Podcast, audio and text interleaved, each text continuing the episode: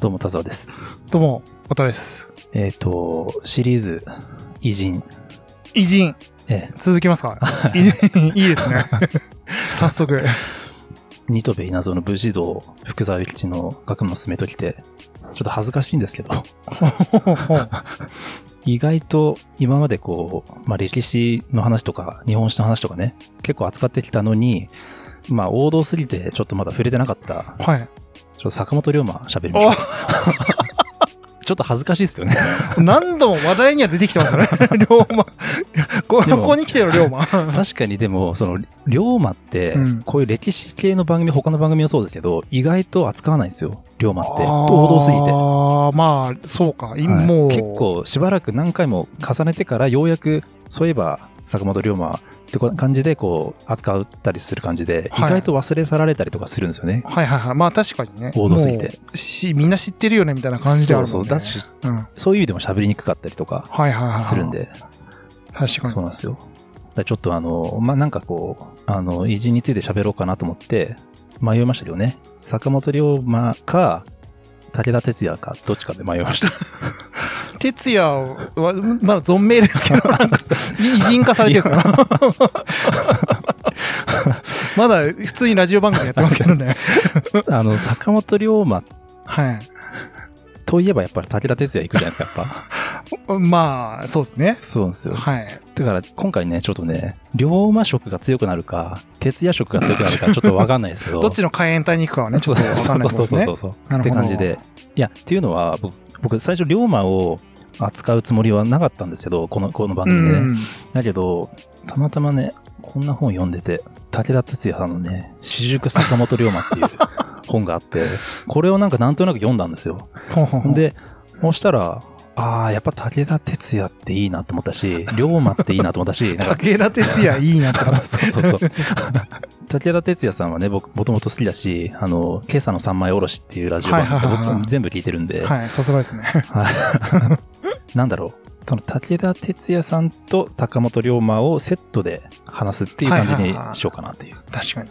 まあ、あの、り龍馬愛が、そうそうそうそうすごいもんね。た武田鉄矢の本当ね。なんか、そうなんですよ。で、あの、これね、この四熟坂本龍馬も、坂本龍馬の龍龍の字、あの、司馬遼太郎がい。そうですね。書いてる龍馬なんですよ。うん。大体、あの、あそうっちの龍龍だもんね。そうなんですよねでうんこれ大事なところは、結構その坂本龍馬を歴史の人物として扱った時に、よく言うくだらないやつが、いや、言っても坂本龍馬ってフィクションだからっていうツッコミ。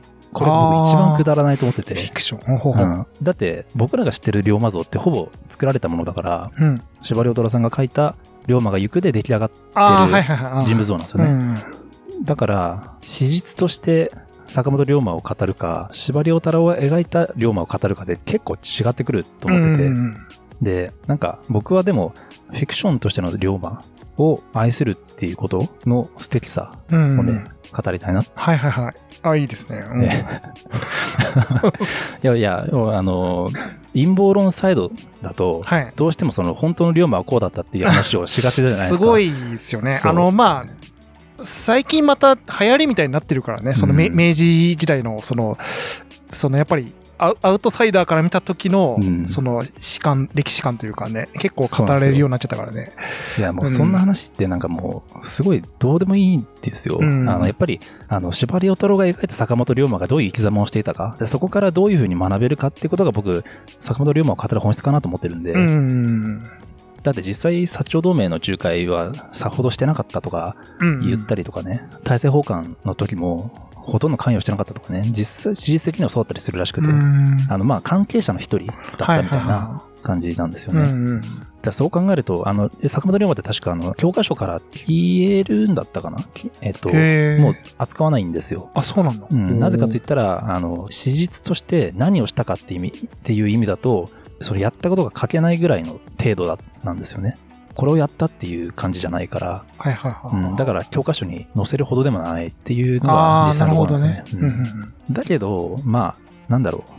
実際僕らが過去に学ぶことって、その人が何をやったかっていうこともそうだけど、その人がその時に何を考えていて、どういうことをしようとしていたかっていうところも、やっぱり全然大事だと思うんですうよ。で、龍馬が当時何をやろうとしてたかっていうことに関しては、そこはもう残ってる手紙とかからね、うんうん。読み取れる部分でうん、すごくこう、面白いことを考えていたのは間違いないからね。全然僕はその坂本龍馬の価値は、教科書に載る載らない関係なくね、うんまあ、重要なね、人物かなとは思うんですけどね。うんうんうん。どうですか、坂本龍馬、和田さん的に。そうですね。でも、あのー僕もそれで言うと、ドラマとか、はいはいはいはい。まあ、タイガーで見る龍馬像とか、あとは、そうね、やっぱり子供の頃で言うとね、あの漫画ですね、漫画の歴史本に、やっぱ必ず龍馬の本ってああるじゃないですか。なんかこう、いろんな。シリーズあると思うんですけど、まあ、あとあれか、あの、本当に普通に、あれか、龍馬が行くの。あ、はいはいはい。ねあ、読みました？あのね、完全に読んだことないんですけど、どういう、うん。あ、の、文脈なのかは把握してるかなぐらいですね。うん。だイメージは出来上がっちゃってる感じありますよね。そういうね。そううん。僕で歴史とかに興味を持つきっかけは、龍馬が行くでしたね、やっぱ。うん。学生時代に読んだんですけど、龍馬が行く読んで、その後にあの、あれですね、大井龍馬。大井龍馬。そうそうそう、はい大井龍馬。ね、これは武田鉄矢さんがね、そう、っすよ、やってますからねうん。大井龍馬。あ大井龍馬の方が僕、そう、大井龍馬はめちゃくちゃ面白いですよね。面白いですよね。うんうん。あれ、アニメですか？漫画ですか？アニメ、アニメかうん。完全にオンタイムで見てましたもんね、あ大井龍馬はね。うん。大井龍馬は、やっぱりその、龍馬が行くを愛しすぎた武田鉄矢が、新しく作った龍馬像って感じなんですよね。だからよりこう、面白いっていうか、わかりやすく面白いって感じで。うんうんうんうん。だからそういう意味で言うとあれだよね、日本史の中でも、そのパーソナリティにフォーカスされてるのって、坂本龍馬一番フォーカスされてるかもしれないよね。その生き方とかさ、考え方みたいなさ。幕末明治の人の中では一番、なんだろう、わかりやすいうん。ヒーローというか、ちょそうですねっとジャンプみたいな要素ありますよね。ジャンプの主人公みたいな。あ確かにね。うん。ちょっと悟空感あるから。はいはいはい、確かに確かに確かに。雰囲気的にはねうん。うんあとやっぱ、なんていうのかなあの、やっぱ、こ個性がある、う んっていうか、そうなんですキャラが際立ってる感じはありますよね。なんかあの、まあ、あの、もちろんその明治維新の時の、うん。そのね、いろんな有名な人いますけど、まあ、それぞれ多分個性とかキャラクターあるのはわかるんですけど、ちょっと龍馬ってだダントツなんかちそうょっとね。キャラが立ってる感じがね、あるよね、なんかね。やっぱり、なんだろう、龍馬像がすごいところって、まあ多くのね、人たちがもう尊敬してる人多いですけど、経営者とかの、孫正義さんとかね、あのソフトバンクのロゴは海援隊のロゴああ、はいはいはいはいはい。3本線の。はいはい、確かに。そのぐらいやっぱり尊敬してるんですよね、孫さんって。はいはいはい。ですけど、龍馬だったらどう考えるかなっていうことを考えられるぐらい、龍馬像っていうのが鮮やかなんですよね。うんうんうん昔の人ので、あの人だったらどう考えるかなって思えるような鮮やかな人物像がある人ってそういないと思うんですよね。うん。確かにね。龍馬うんの凄さってそこかなっていうか。うんうんうん。あとね、これね、僕もそうなんですけど、龍馬が行くに影響された人がみんな通る道っていうかあるあるなんですけど、自分にとっての勝海舟を探してしまうっていう。あ、勝海舟ね。確かにね。そうそうそう。んこれ、武田鉄矢さんも言ってました、書いてましたけどね。はいはいはい。山田洋次監督が自分にとっての勝海舟だと思ったって言ってましたよ。ああの、黄色ーい、し幸せの黄色いハンカチ。ハンカチ、うんあれに出た時に、あの、初めての役者としてのデビューがあれだったらしくて、うん。山田洋次監督がもう本当にそういう存在だと思ったって。あ、そう。うん。そそれもすごい 解釈。う、これでもね。武田さん独特の、あれだね。みんなそうう。だと思う。あの、僕も二十歳ぐらいの時に、あの、龍馬が行く読んで、勝海舟との出会いってすげえなと思って、こう、自分にとっての勝海舟って、こう、誰なのかなとかって思いながら、こう、人と会ったりとかしてた時期ありましたもんね。ああ、なる要はほどね。自分の導いてくれて、自分の良さを引き出してくれるような人って、はいはいはいはい。どっかにいるはずだみたいなね。はいはいはいはい。確かになんか、勝海舟のイメージも、龍馬と同じく、か、なんか同じぐらいのレベル感で結構、あの、フォーカスされているから、うんまたドラマとかすごいわかりやすくね、ね多分その辺は表現されてると思うけど、確かにね、その辺はあるね。うん僕も考えたことあるかもしれない。それで言うと。なんか、ね、まあ、勝海舟と坂本龍馬のエピソードで言うと、ね、これは結局、龍馬が行くのはね、フィクションですけど、あの、最初はね、龍馬は勝海舟を切りに行くつもりでうんうん、うん。話を聞きに行ったけど、勝海舟の話の面白さに、その場でもう弟子入りしたとかね。はいはいはいはい。そういう話がやっぱりなんかグッとくるんですよね、やっぱね。まあそうだよね。だかうら、んその、現、なんかすごい現代的な感覚もありつつ、なんかその、あれだよね。そそれがやっぱ史実としてちゃんと記録に残ってて、そういうこう、流れで、こう、そういうマインドが、やっぱ今でも共感できるような、うん。あの状態というか、だからなんかすごい昔の話なんだけど、多分マインドセットが多分すごい、ね。あの、現代的な感覚もあるしね、うん共感しやすいのかもしれない。この龍うん馬が行くが出版された当時が、うんあの、日本の高度経済はいはいはい。期だったんですよ。でその時の日本人のマインドとすごいマッチしたっていうのがはいはいはいはい。なるほどね。うん。うん確かに。やっぱこういう龍馬のように生きたいっていうのは、うんあの時の空気感にマッチしたんだと思うんですよね。うんうん。確かにね。でもなんか、龍馬ってやっぱ、すごい好きですけど、キャラクター的に僕自分と遠すぎるから、なんかこう、仲良くなれる感じではないかなと思ったりし、そういうのないですか？なんか、キャラクター的に遠すぎて、なんか、はいはいはい。実際にいたとしてもみたいな。そそれはあれでしょ？このさ、劇中で描かれてる、まあ、いわゆる龍馬像。うん龍馬像ってことですよね。ああ。で、なんか、ドラゴンボールとかでも、悟空って、いや、クリリンとかならちょっと、なんか、二人で飲飲みに行けそうだけど、悟空ちょっと、みたいな。悟空はね そういう感じ。やばいやつだよね。あの、いや、だって、あの、さ、本当笑いながら人を殺すタイプだと思うんですよつかみどころがない感じみたいな。そうですね。そういうところだが、なんか似てる気がするんですよね、うん。なんか。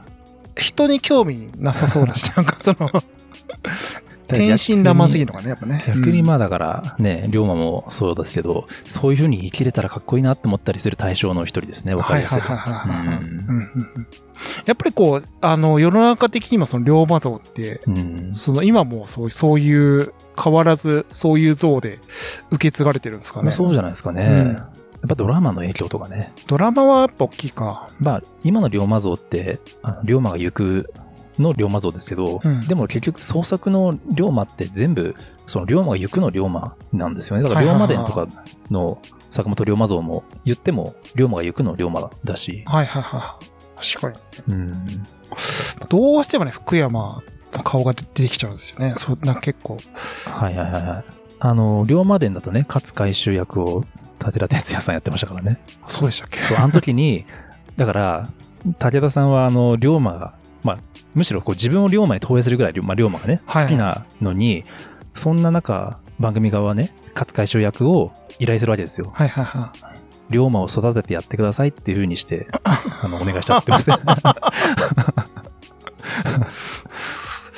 武田、でも武田鉄矢的には、その、どあの、それはもう、うんあありなんですか？そのまあ、うん。やるんだ。だ福山雅治がいて、いや、俺だろうとは言え言えなきゃいけない。まあまあそうだね。まあ、ともう お前の役俺だからみたいな、その、俺がや、もうおじいちゃんだし。ああ、うんなるほどね。うん僕ね、龍馬が行くのドラマだと、僕あの、昔、こう渡さんにも話したことあるんですけど、結構前に、市川染五郎がはい。やっててました龍馬が行くが一番僕、うん、なんだかんだで。何回も見たし好きかな。染五郎は、あれですか？その、うん演じきれてましたか？いや、すごい良かっったですね。僕の中で龍馬っつったらい、いまだに市川染五郎なんあ、ですよ。そうなんだ。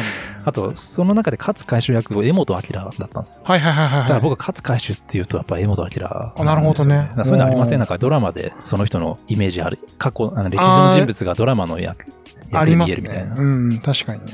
確かに。なるほどね。いや、あの、まあ、龍馬、僕は20代の時に結構龍馬の生き方をこう、なんかこう、に思いを馳せてた時の一つは、あれなんですよね。龍馬って遅咲きなんですよ。うんうん。言っても。うん。結構その、活躍してたのって30歳前後っていうか、33歳で暗殺されてますけど、その直前までの数年間が怒涛の人生なんですよね。はいはいはい。結構遅咲きなんですよね。えー、でそういうところでやっぱりその励みになってたってところもありますよね。うんなんか、その、まだまだそのこれから輝いていけるかもしれないみたいなそういうはいはいはいは励みをもらってた気がしますね。い。ななるほどね。う。うんん。そうか、でも33で死んでるんですね。坂本龍馬ってね。そうそうすごいねだから海援隊も再演33歳で解散したんですよ。はいはいはいはい。武田鉄矢のね。あ、武田鉄矢か。のこう ややこしいんですよ。めちゃめちゃ 意識してるね。そうそうそうそう。ああ。は海援隊が、あ、武田鉄矢のね。いはい。前振りがないとどっちかわからない。確かに。送る言葉とか歌ってた頃って、武田鉄矢30歳ですからね。そんな風に見ます？だって、あ送る言葉って言ってた時って、30歳ですよ。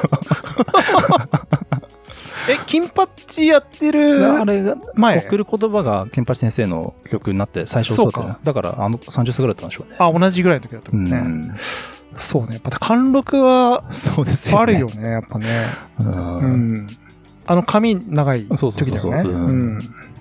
火炎隊のラストライブとかの動画、あの YouTube で見れますけど、33歳に見えないんだよな、武田鉄矢。だからでもそれが、それ未だに変わってないじゃん、武田さんって。やっぱそこがすごいよね。うん。うん。ちょっと武田鉄矢論入っちゃうんあ、ですけど。徹夜論行きましょうか。この番組ってね、はい。実はその武田鉄矢に影響されてたって知ってました？いや、和田さんも無意識のうちにだいぶね、されてますよ。ちょっとそれはもう、あめのむしろ、今朝の三枚おろしを目指してるんじゃないかっていう。晴天の霹靂にも程がありますけどね。ただ僕もさっき聞いてましたからね。三枚おろし。なんなら。あの、僕ね、今朝の三枚おろし聞いてて、うん。すごいなと思うんですよ。あの人ってもう70超えてますよ、もそうだね。う。にもかかわらず、うん本当にもう本をめちゃめちゃ読みまくって。めっちゃ読んでるよねで、その本の自分の解釈とかを、うん今朝の三枚おろしで、まあ三枚におろしてるわけですけえ、おど、ろしてるね。おろしてるね。おろし、おろしたくてやってますみたいな言ってますもんね。あの、これ昔アンガールズの山根、に言われたんですって、あの、大変じゃないですかみたいなあの番組。あんな勉強してやる。うんあ今、ラジオ業界でべ、ラジオのために勉強してる人なんていませんよって言われたんですって。う んいないね。いないね。で、立根先生本人も、それは本当そうだって言っててね、うんもう原価割れしてると、この番組はね。だけど、それだけやっぱ自分で勉強ししたものをやっぱりこう、共有したいってやっぱり、すごい僕は鏡だなと思っていて。うんだっ、て、読んでる本も、そういう、なんか、真面目なガチっぽい本とかじゃなくて、この間、ひろゆきの本とかも、あ、そうなんだよ。ねあれ、あの、最、すごい新しい本読むよね。そうそうそうそうそう武田さんってね。でその上で自分の解釈とかをうん喋るんですよね。あの、あとその、過去に読んだ本とかを織り交ぜてくれるのよ。あの、なんか、あの、なんかさ、だから、武田鉄矢にしかできない解説がうんあそうそうそうそうできるんですよ。なんか、ん。あれはやっぱり、あの、結晶性知能だね。本当なんか すごいんだよ。塊いや、そうなんですよ。いや、僕ね、なんか、ワイドなショーとかテレビ出て炎上したりしてるじゃないですか。まあね。もう、ん本当切ないですよね。なんかもうテレビとかで、もう若者にの価値、今の価値観で消費されるような人じゃないから、武田鉄まあいや、矢の人はね。そうそうそうそうそうそうそう。だから、ああのね、その、い多分よ、良さがね、多分、ああいう一人語りの場で、なおかつ自分の、その、なんていうんですかね、あの、感情を込めて言える場じゃないと、うんやっぱりこう、あの、出ないんだろうなっていうのがあって、人のファシリテーションでは、なんか引き出せない、そうですね。あの、ところがあるんですよね、哲也さんって。なんかね。ううんん。あ、だからね、結構、あの、武田鉄矢さんはやっぱ、それ、まあ、龍馬と、こう、紐づくとこで言うと、まあ、僕はまあ、すごい詳しいわけじゃないからあれだけど、人間っぽいんだよね、すごいなんかこう。はいはいはいはい。で 本とか読んでてもさ、あ途中寝ちゃったりするんだよ。あのなんか、寝ちゃってて何章分かもう、あの頭に入ってない状態で解説してますとか言言ってました言言っちゃったよ。でもさっき聞いてた聞いてた回とかでさ、もうまさにそれ言っててさ、全然頭入ってこないんだよね、みたいな。で頑張って読んでるよね、だからそのそうですよんね。しかも、武田鉄矢って格好つけないじゃないですか。かっこつけない。ありのままの自分でう、ん。なんかこう、本なり、ひ人と対峙してるって感じが。するのが、うん。でも本当でも時代に合わない人だなっていうのは思う。あの話を聞いてて、多分これを、を聞いて、老害って思う人は、すごいいるんだろうなっていう。だからそれぐらい多分自分のあの考えをちゃんと言ってるってことなんだけど、迎合しないというか、うんなんか、だって、今朝の三枚おろしの割と新しい回で、インターネットの話してませんでした？あ、それ聞いたことあ、そうですか。んじゃあ、ポッドキャストで公開されてる最新回ですうよ。ーん。インターネットをすごい説明しましたよ。なんか。だけど、頑張ってインターネットを説明するんですけど、本人ギリギリだから、番組制作の関係者たちにめちゃめちゃ突っ込まれながら、あそれ違います、あれ違いますとか、それの中で頑張って、頑張ってやってるよね。そう。でもなんか僕が聞いた、さっき聞いてたから、だから SNS の解釈とかも話したんだけど、はいはいすごい、あの、的を置いてましたよ。なんか、ああの、はいはいはあの、素晴らしい解釈だなっていう感じで。い。なんかなんだろうな。僕はでも、そんなに違和感を覚えることないけどな、あの人の考え方で。特になんか価値観ずれてるなって思ったことあんまないかもな、僕は。だから、ね、あの、そのさ、まあ、ワイドなショーの時もそうだけどさ、多分あれ結構その、き方というか、はいはいはいアプローチをあそういうふうに引き出しちゃう、武田さんのそういうとこ引き出しちゃうみたいなのあるよね。なんか間違った形で。あそうですね。うんああいうところでこう、スパッとこう、返すような、ああいうのに合ってる人じゃなくて、うんこう、じっくり話す。そうそうそうそうそう時には向いや、そう思うの。うん。でちゃんと文脈の中で、そうそうそうそうあの、切り取りじゃなくてね、うん文脈の中で多分意見とかを言ってるから、か結構、あのーさあ、まあ、武田さん武田さん話長いじゃないですか。だから、あの、む無理なのよ。多分その、あの短い尺で、それ表現できないんだからもう。だから、ね、ああ、いいよね、ああいうね、なんかこう。あの、だから、あの、迎合はしてないんだけど、ちゃんとでも、その現代を、ちゃんとその現、なんていうの、現代に合わせた視点で汲み取ろうとしてるってそうですねいうのは、なんか、人の考えとか時代の考え方を尊重しながら喋ってる感じはそうそうやっぱするんですよね。押し付け、実際なんか老害的要素はあんまない、ない全然んですよ。ないですよね。うん押し付けないしね、ほんとね。うん。やっぱりね、武田鉄矢さんはやっぱり書く歌詞もそうだし、本もそうですけど、なんかね、こう、物事の見方とか表現とかが、やっぱすごいね、やっぱ詩的というかね、うん。僕もそういうの好きなんだろうなって思うんですけど、この私塾坂本龍馬の中でも、恋について語ってたりとかして、なんかこう自分の恋のその解釈の仕方とかね、ああの謎が恋を作るっていう風に言っててね。やっぱりその、あれなんでだろう？なんでだろう？っていう、その人に対する疑問が恋に変わっていくっていうことを言ってて、はいはいはいはやっぱり恋っていうのを探しに行こうとした時と違う逆の形で本当は恋がやってくるっていうふうに言っててねい。。あ、なるほどね。うん。一度目ばったり会った時はそこに謎はないけれど、二回目会ったらそこに謎が生まれ、そうするともう次からはその人が次何やるんだろう？どうするんだろう？っていうことを疑問に感じ始めるって言うんですよね。はいはいはいはその謎が恋に変わってるって言うんですよね。い。うんうんうん。でその3回目の謎っていうのを現代の人は体験できづらい世の中になってるんじゃないかみたいなね、ことを言っああ、てて、ね。確かに。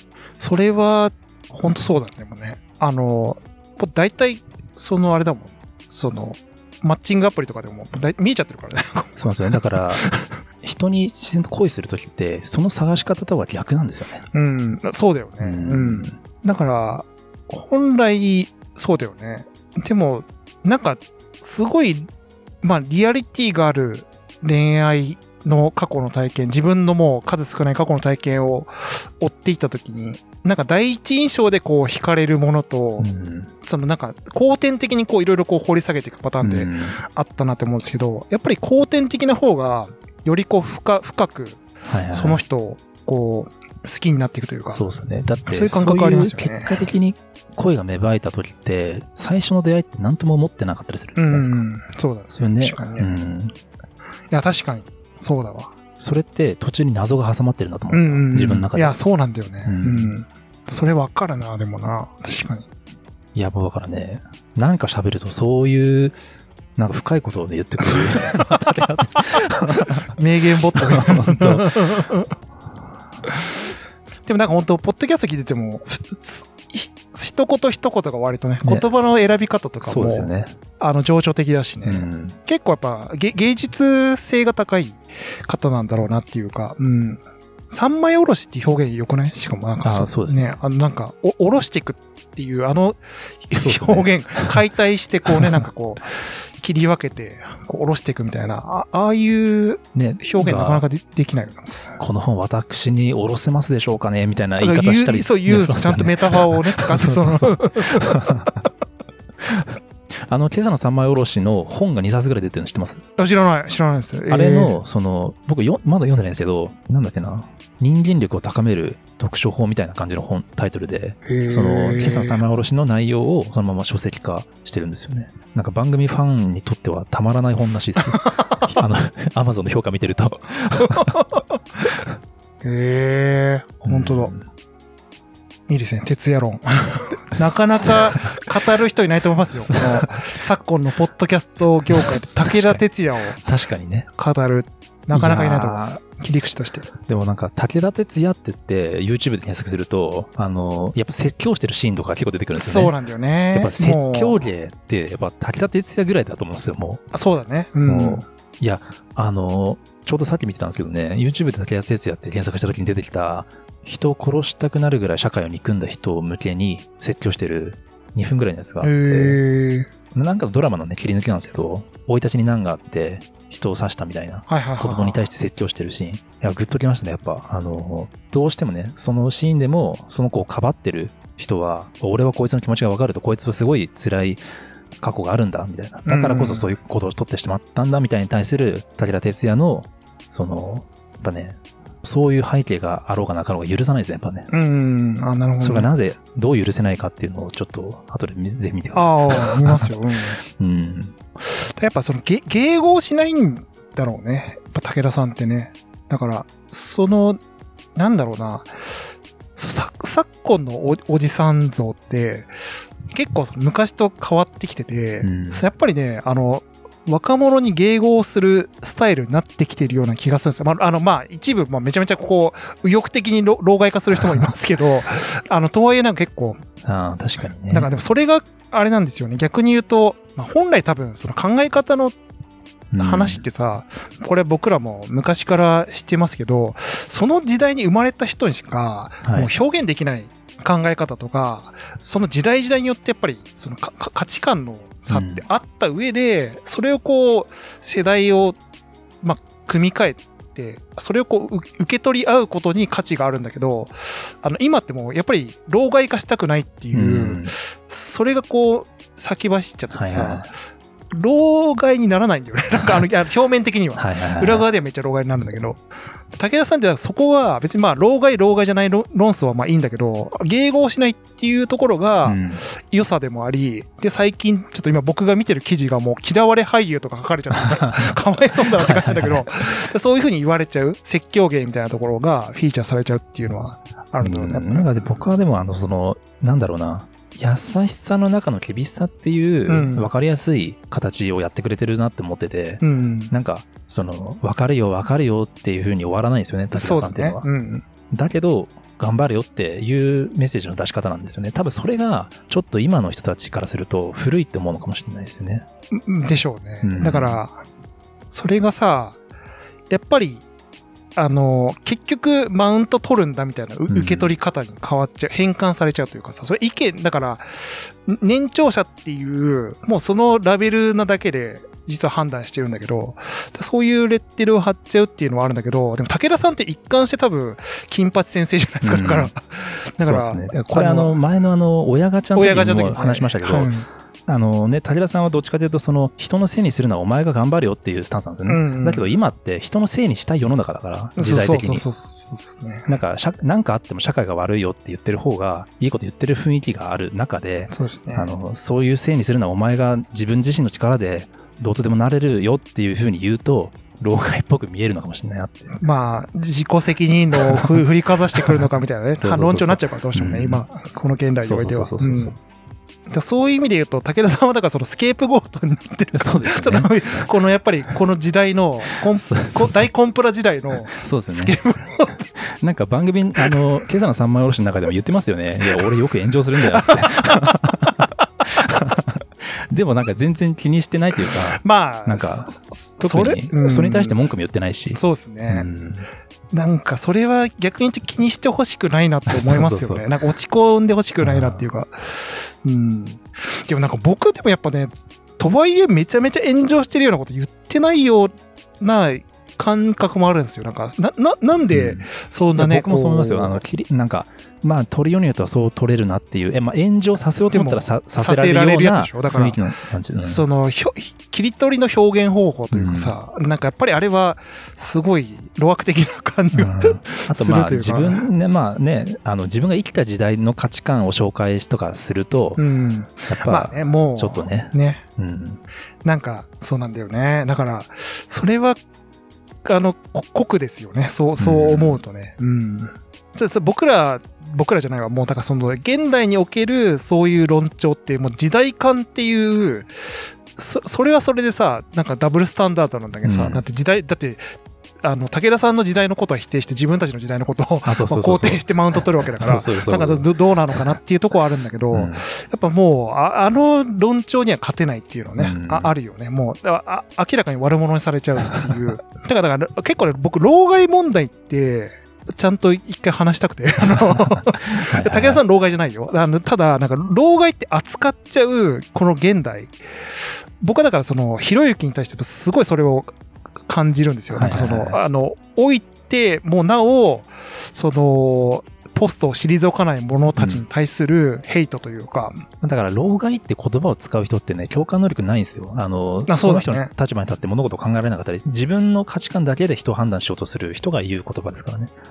これは親ガチャとすごい近いうんワードセンスなのかもしれないね、老害っていうのはね。うん。だからね、老害っていうラベルが強すぎちゃって、あの、く、くるまれちゃうんですよね。あの、すべてが、老害っていうものに。うんお、置いてもなお、主張が強い人はもう、イコール老害だから、だから、その丸め方がなんかすごい、らうん乱暴な気がするというか、うんでそうなった時に、まあ、シルバーデモクラシーってことはもう僕嫌いなんですけど、とはいえなんかこう、反対側の、そなんか、既得権益が発する言葉っていうのはそもそもじ自己の利益しか考えてない自己中心的で、もう、あの、数十年前の昭和的な発想ですみたいな、直結した考えって、うんすごい排他的じゃないですか。めちゃめちゃ差別じゃなくて。だから、ね、その世代間差別みたいなのは、結構、どんどん強くなっていってるわけですけど、うんまあ、武田さんはまさにその時代間差別、そうですよね。テレビから追いやられる傾向がね、あの、最近強いよね、だからね。うん。だからまあ、インディペンデントなそういうラジオとかでうん発信し続けてもらえれば、まあ、全然、良さはね、伝わるからいいんだけど本当。に今のそのメディアと相性悪いと思うからもう出ない方が僕いいとまあ、思うんだよな。そうだね。だから出て良さはもう伝わらない、本当にそう思う。うんだからあくまで役者としてさ、演技として表現をするとかでいいかもしれないよね。だって演技は相変わらずなんだから。いやね本当そうなんですよ。うん。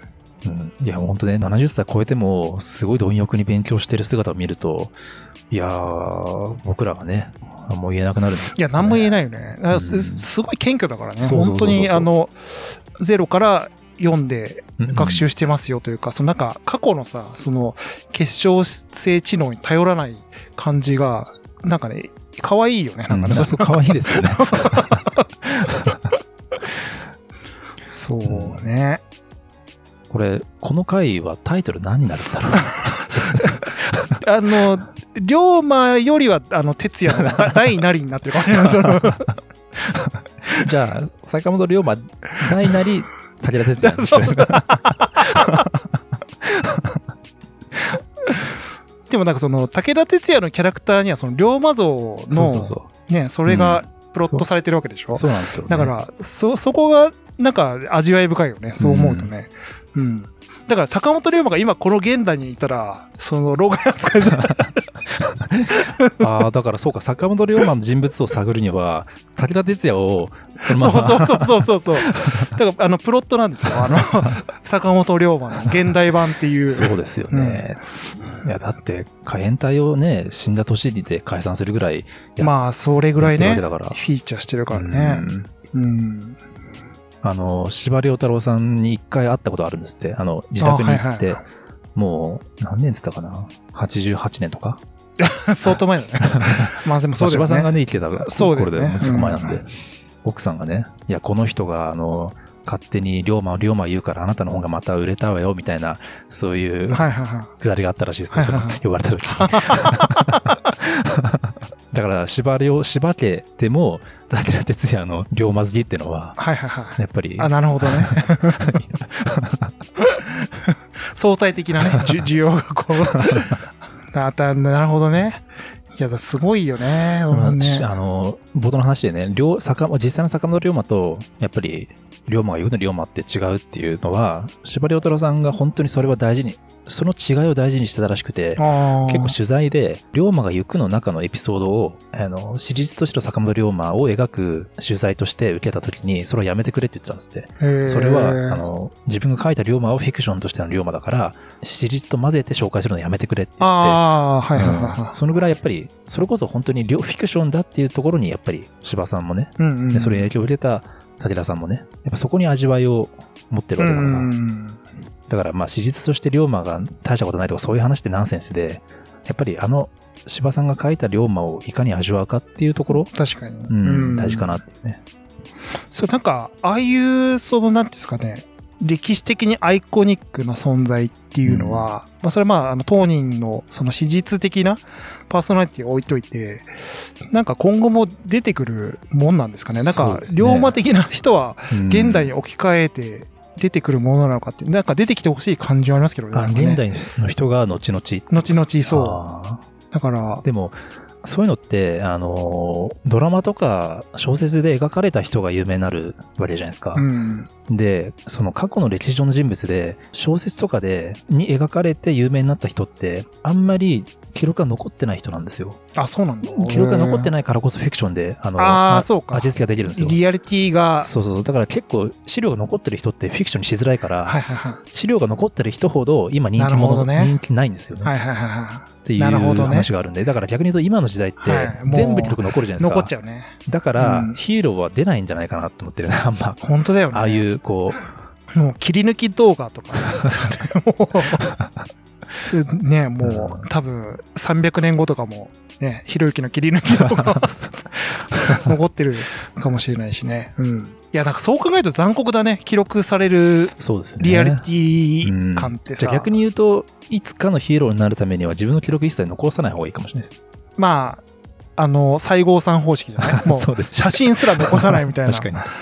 それか、一切今はフィーチャーされてない謎のその隠れたヒーローがはいはい、300年後に実ああ、は。そう全然あるでしょうね。ねでそれで言ったら坂本龍馬がそうでしょうかね、。そうか、だから坂本龍馬ってそういうことなのか当時は、まあ、うちの一人みたいなね。なんかそうですよね。んそんな、そのなんていうの、インフルエンサーじゃなかった。そうそうそうそうそう。だからそうだよね。でもしかしたらただのなんか、うん。ブーツ履いたやべえやつだったかもしれないですよね。その可能性。奇抜なファッションの 人みたいな。鉄砲刺してね。そうそうそうそうそう。やばいやつだよね、確かにね。だって幕、当時幕府側からしたら、もう、テロリスト側だし、ブーツ履いてるし、もうただのやばいやつだったと思うんですよ。本当だよね。いやー、そうだわ。まあでもね、なんかそういうとこにやっぱロマンが生まれるっていうのは、んでもいいいいことですよね。なんかその、うん。確かにその史実自体が全てかというと、やっぱり、ね、これはまあどうしてもしょうがない。これリアルはリアルでもうね、あの、そんな色気がないもんだったりはする わけだから、うん。まあ、でもそのロマンをに変換することで、逆にとその歴史を、に興味を持って、うんあのね、どんどん掘り下げていくみたいな機能が生まれるわけで、うん。だってそのフィクションから学べることがたくさんあるわけですからね、龍馬の場合は。そうだね。これはね、うん柴さんはすごいですね、やっぱね。確かにね。それはすごいね。そうだよね。ひ一つヒーロー像を作ったわけだもんね。そうそうそうそう。うん確かにね。僕、京都に行った時は、あの、霊山五国神社行きますけどね、あの、はいはいは龍馬の墓があるい。っていう、ね。お墓が、ああ。